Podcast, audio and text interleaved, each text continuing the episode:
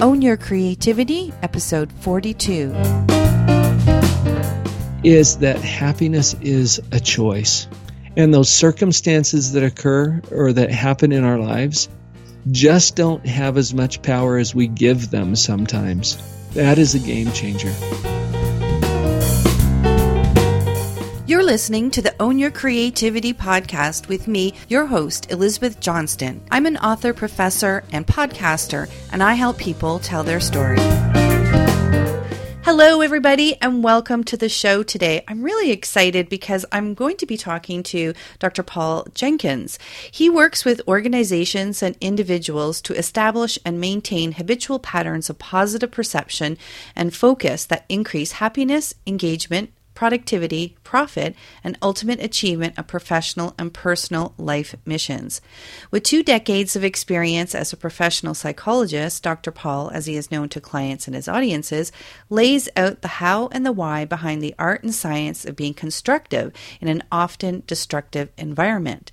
It is like having an owner's manual for your brain, one you can actually read, understand, and apply you understand your own mind and improve its functioning on purpose.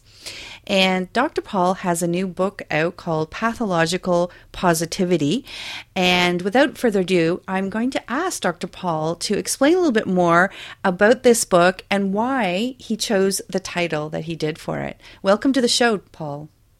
Thank you so much, Elizabeth. What an honor to be on your show today the title. Interesting right? Yeah i love it. It's very intriguing. Well i'm a psychologist. I've taken a little bit of flack for that title because the word pathological from a psychological perspective it means disorder disconnected from reality crazy. And it sounds a little crazy to consider that it's possible when we understand how our mind works to remain positive about any circumstances that we may be in, no matter what. Mm. Sounds crazy. Yeah.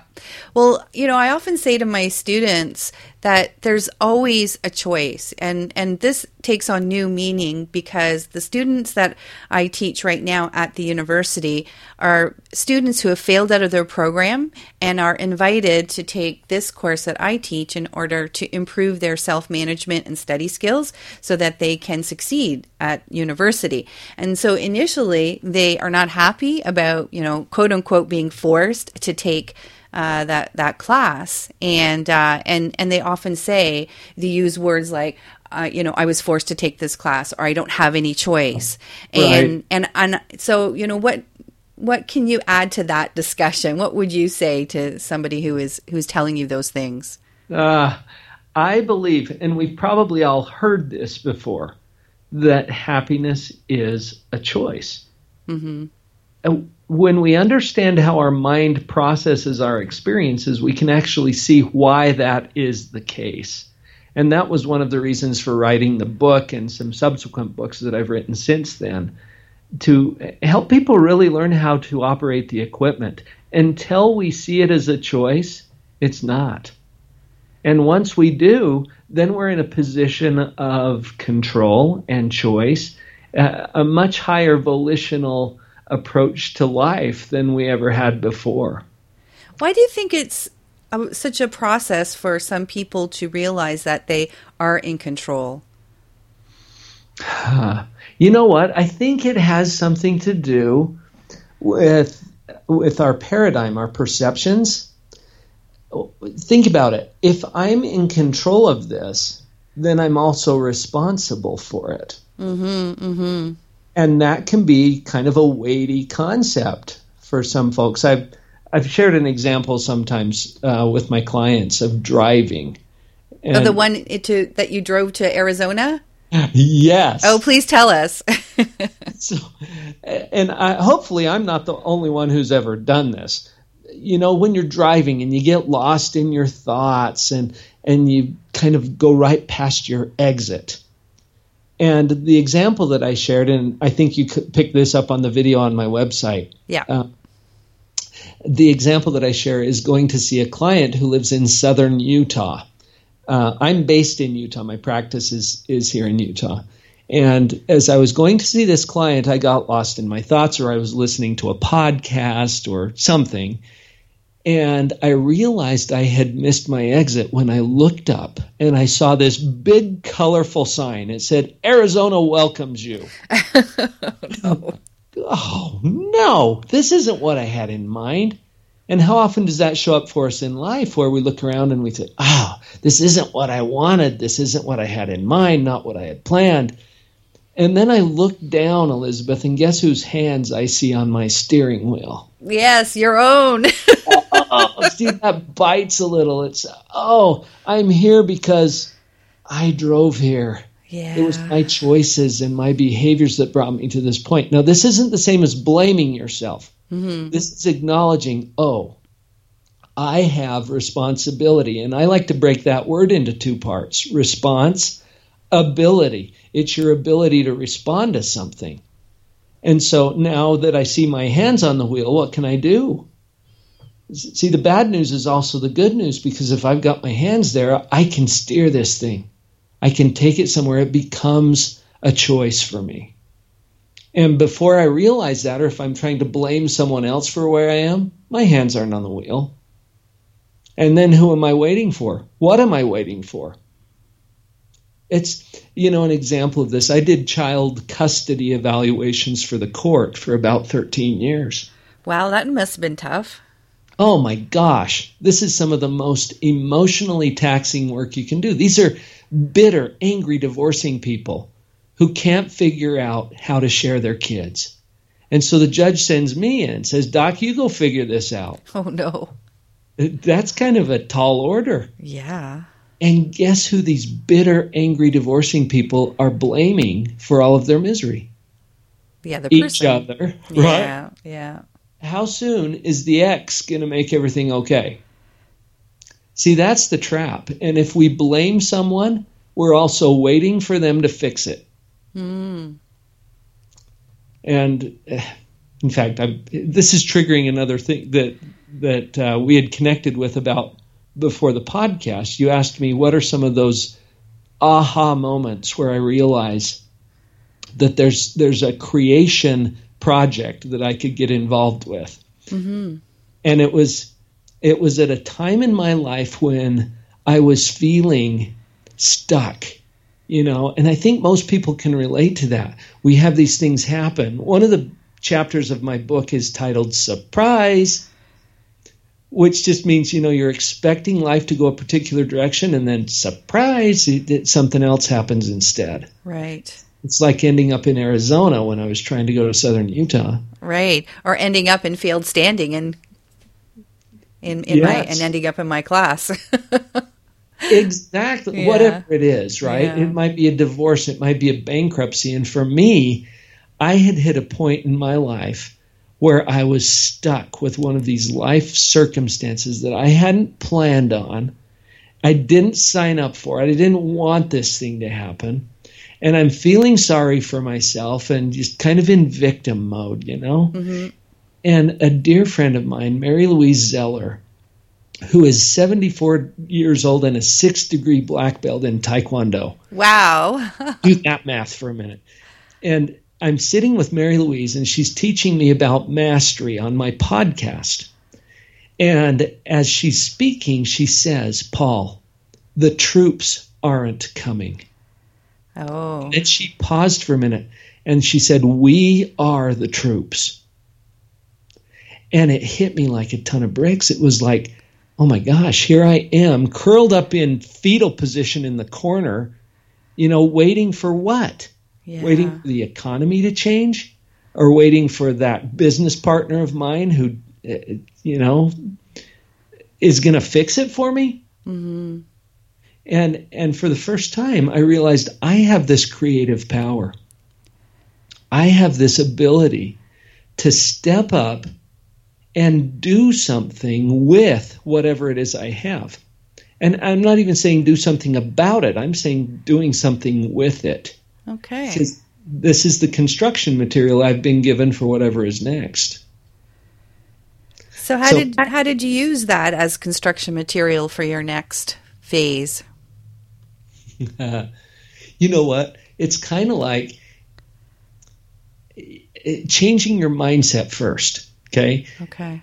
Eh, it, another analogy that I've I've shared sometimes is what if you hear this commotion out in your front yard, and you run to the window and you look out, and somebody has just dumped a pile of bricks on your front lawn, and then they run off, right? Oh my goodness.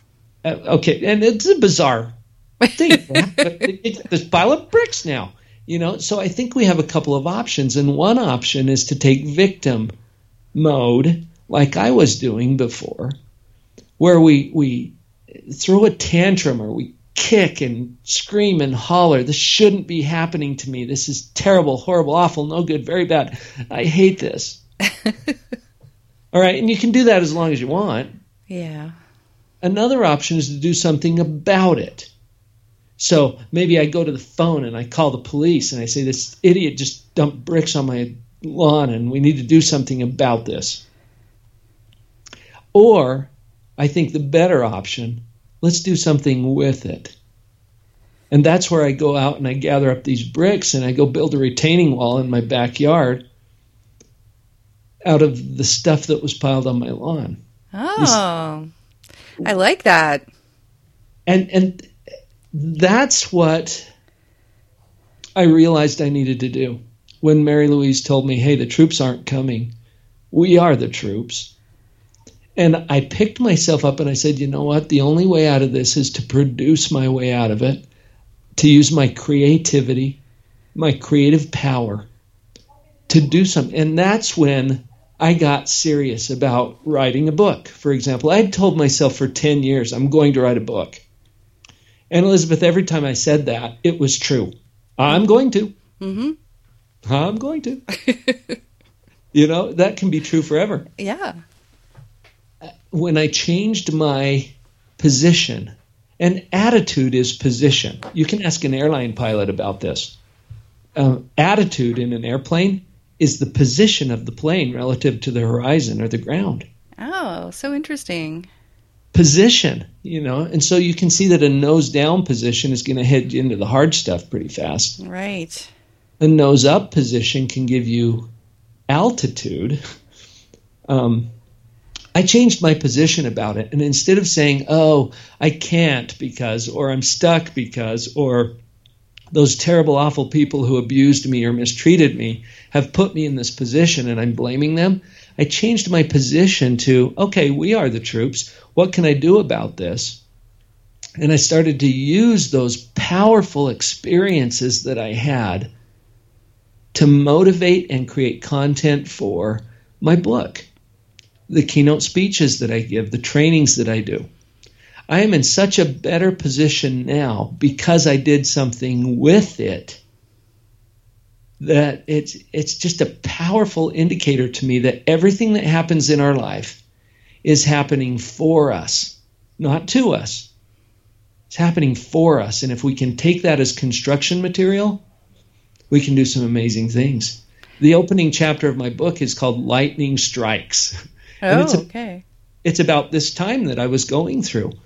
And so it's very obvious that I, I took that pile of bricks that was dumped on my yard and turned it into my book. It became the impetus and the and the uh, motivating factor that got me actually off dead center to actually write the first book, and I've written a book every year since.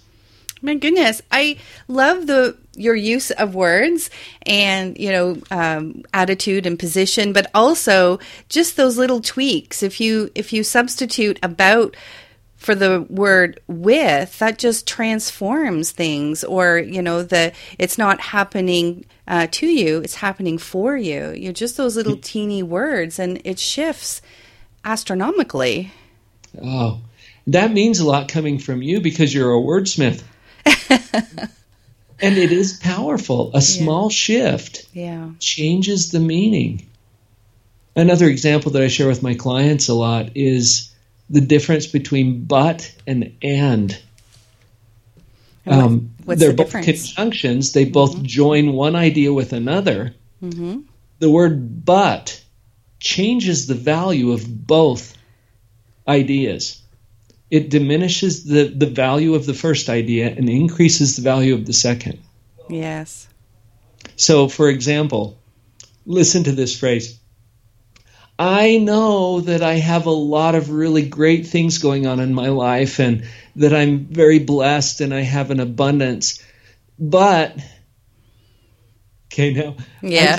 finish the value of that. And whatever I'm going to say next is really what I mean. Mm-hmm, mm-hmm. As opposed to, I know that I have a lot of abundance in my life and I want to create something new. It totally changes the energy. It does.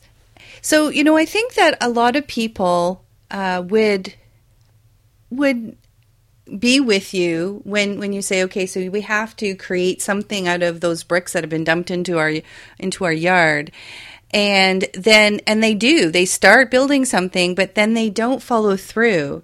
Because like you say you know you can always say that you're writing a book but you never do but it's always true that yes I will write a book one day but then then they start doing it and then they don't follow through. So what was your secret that you were able to not only follow through to completion but to write a book every single year uh, thereafter? Hmm. you know one of my coaches Dan Sullivan uh, taught that it's not about discipline. See, because we get it in our minds sometimes, well, I just need to be more disciplined, right? Mm-hmm. His point was that we are already 100% disciplined to our current set of habits. Mm-hmm. So it's really about establishing new habits. And I think that is driven by how we see ourselves. So when I changed my attitude or position about who I am. And instead of being, you know, a guy who's going through some hard things and is going to write a book someday, my attitude changed to I am an author. I am a powerful, inspiring man who has important ideas to share, and I do it through writing and speaking and counseling. See, I changed that opinion about myself, and then my habits began to change to match that. Mm. If if I'm an author, what do I do? You write. I write. Now the next question is when do I write? Because you can't write without any time or effort attached to it. Right. So I went to my calendar, and you can tell what people are are committed to through two documents, their calendar and their checkbook. And that will show you what they're actually committed to. And so I looked on my calendar and I didn't see anything that said writing time. Mm-hmm. So I changed that. And I established a habit of writing every Saturday morning from 5 o'clock to 7 o'clock. And I've kept that appointment with myself. It has become a habit. So just two hours a week you write, and you write a book every year?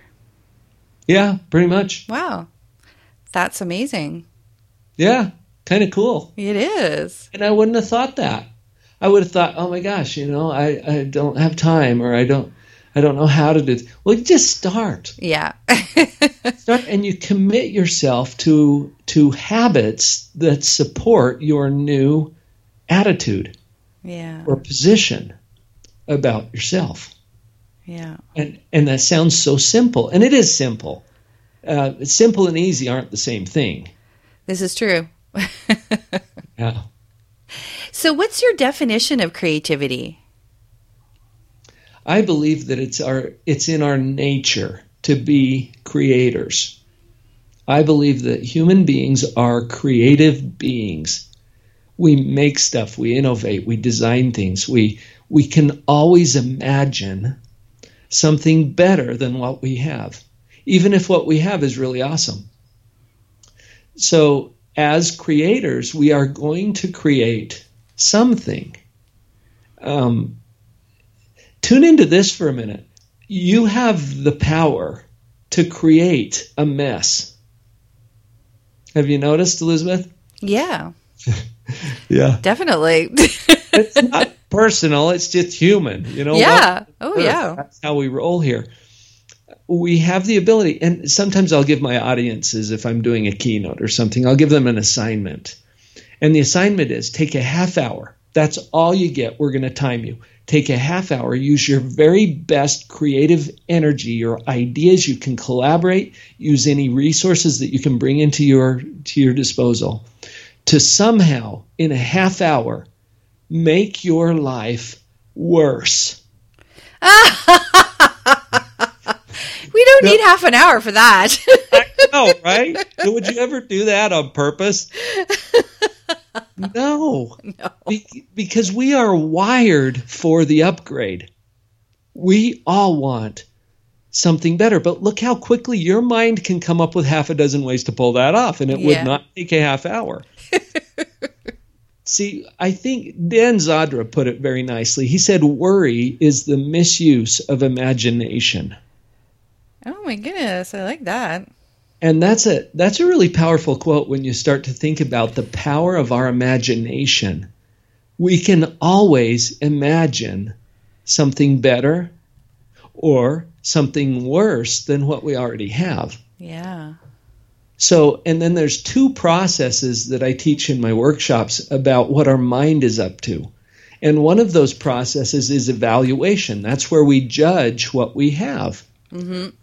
Guess what? If you use your imagination of something worse, then what you have looks pretty darn good. Right. And that puts you into a positive energy because when we move to creation mode, and this is getting to your question about creativity, I think it's a mode that we're in. We constantly switch between evaluation and creation. When we're in creation mode, it serves us well to imagine something better because that gives us the template to go create it. Right. So I think creativity is understanding those two processes and doing it on purpose to upgrade our life and the lives of those around us because our creative efforts serve others very well. I, I'm so grateful that I have this microphone in front of me. I didn't innovate this thing, but somebody did through their creativity. Right. So we bless and lift each other through our our efforts related to creativity and doing that on purpose. And you also um, connect that to your mission, and and and you know it can be in a religious sense or or just not. But it seems like from you know what I understand about your approach is that really you believe that we're here because we have a mission to use our gifts to make the world a better place. Can you talk a little bit more about that? Yes, I when I think about mission, I, I'm thinking purpose. Okay. And this is one of the common things that we think about often as human beings. What is my purpose? What is my mission? What is what is the reason that I'm here on this rock? And I have a specific set of skills and attributes and desires that are different from yours. And so that means I have something to contribute to you that you're not so inclined to either create or do or provide. And and this is what gives us a a basis for economic exchange because we all have something to contribute. It's I think the sweet spot is when you do what you love for those who love what you do. And that creates an exchange that lifts and elevates the quality of life for both the person who is creating and, and providing that, as well as the people who are receiving or consuming it. I love the way that you combine economics with creativity in that definition. I don't think I've heard it in quite that way before. Hmm. Well, you'll like my next book. It's called Happynomics. Oh my goodness, what a great title!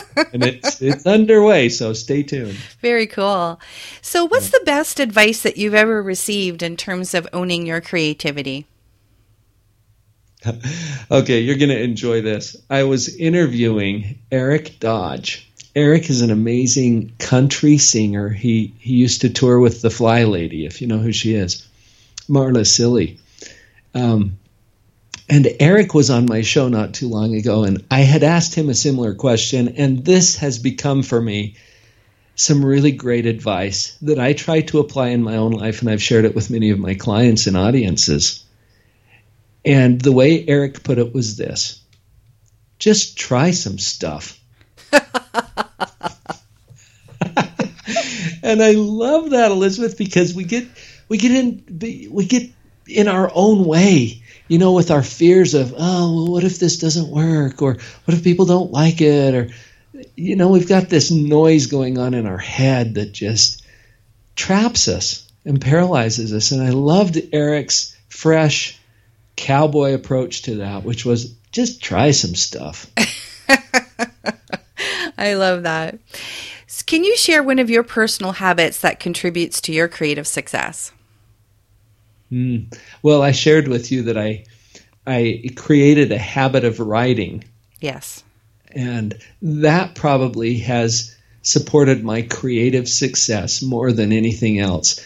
It, it gave me a way to capture and repurpose ideas and inspiring thoughts. Psychology is the best spectator sport in the world. I get to observe people's lives and I get to be a part of stories that I have no business even hearing except for my position. Right. And the writing habit for me obviously has has provided books that I now receive revenues for and that are changing and blessing people's lives all over the world. Um, in fact, I just closed a deal to um, publish it in Chinese. Wow, that's wonderful. Congratulations. You know, I don't even speak Chinese, but um, it, it has a reach then that goes far beyond what what my voice or my personal efforts can do. So I think of all the habits I've established, the habit of writing, and and folks, even you know, for the listeners who are thinking, well, I'm not really an author, I still think that there is enormous value in establishing a habit of writing your thoughts and impressions and things that have have struck you as being important, this will will guide your behaviors. Uh, even if it's uh, you know a simple journaling practice or habit that you establish, I think I think it's powerful. And is there a person in your life that inspires you to be creative? Oh, there are so many. And you know this, Elizabeth, because you're a podcaster. I have I call this my human treasury. Mm. It's it's these amazing people who spend their time with me on my show. And I have a whole bookshelf that is populated exclusively with guests from my show. And so it's hard to nail down one or two, but if if you ask me that directly, I I believe that that there are key relationships in my life that are prioritized. And I start with the, the, relationship with my Creator. And I'm not here as your spiritual guide, but I think we all need to come to terms with what our source is and have some understanding of that. And then, second, is my relationship with myself, followed closely by the relationship I have with my family. And within my family, the priority is my spouse, my wife, Vicky, my children, and then my extended family. So I've given it some thought as to how these people stack up. And then after my family is all of those other people in my human treasury that aren't in my family. And uh, there are so many, so many. I, I, I, can't nail it down to one, but I've given you the priority for me. Lovely, thank you. And do you have a favorite work of art? It can be any type of art, uh, songs or poems, films, paintings, anything. No, oh, again, so many. The one that that pops into my head, though, Elizabeth, is a sculpture by Gary Lee Price, who is a personal friend of mine, and this particular sculpture is the Statue of Responsibility. Oh. And you can look that up on the web. Um, it's actually a project, a movement to create another statue to bookend the Statue of Liberty on the East Coast with the Statue of Responsibility on the West Coast. Oh. And this beautiful creation that he made shows two hands uh, joined in, in a vertical position. So one is is lifting the other. And I love that image because we are all the top hand and we are all the bottom hand right at different times in our life so it just it symbolizes our interdependence and also the the idea of personal responsibility um, which i think is is an important factor in our freedom it's more than just liberty it, it includes personal responsibility and that's why i'm i'm such a fan of this movement and the uh, the statue has really inspired me that way. And do you have a favorite quote that inspires you? Besides just try some stuff? Yeah. you know, another one that came to mind is Carolyn Myers, who said, Everything is okay in the end. Oh, if lovely. it's not okay, it's not the end. Wow. Can you say that again? Everything is okay in the end. If it's not okay, it's not the end. Oh, that's beautiful. Yeah. Thank you. So we're just about to wrap up here. Is there anything else that you would like to share with the audience before we before we finish? Oh, you know the thing that that is burning the most in my in my heart and mind right now is that happiness is a choice. And those circumstances that occur or that happen in our lives, just don't have as much power as we give them sometimes.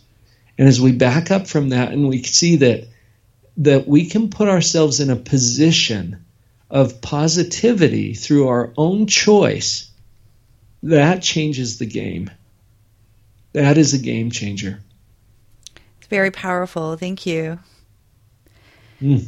So, how can people get uh, in touch with you? What's your website, or are you on Twitter? How can we people connect with you? It, probably the best way, Elizabeth, is just through the website. It's drpauljenkins.com. That's spelled with a D-R, P-A-U-L, J-E-N-K-I-N-S, drpauljenkins.com. And I have links there to my podcast, which is called Live on Purpose Radio. Uh, there's a products page there where they can find my books. Um, the first one that you mentioned, Pathological Positivity, uh, the second one is actually a mini book. It's a pocket sized capture of the two processes that I shared with you today evaluation and creation. And that one's called Portable Positivity. And then the third one is called The Love Choice, which is a compilation of um, essays about love from professional speakers. So um, the website, great place for them to connect with me, and there's there's links also there to the social media sites and the things that we're doing. Okay. Out space. Yeah. Great. Well, thanks so much for taking time to chat with us today. It's been wonderful. Oh, what an honor, Elizabeth. Thank you so much for the invitation. And I just uh, want to support what you're doing to help people tune into their creativity and really get that they are creators. Are you feeling a lack of engagement or connection with your clients? It might be that you're telling the wrong story in your marketing content. If you want to know more about the most common mistakes that entrepreneurs make and how to avoid them, sign up at bit.ly forward slash story report. That's bit.ly forward slash story report to find out more and stop making these costly mistakes.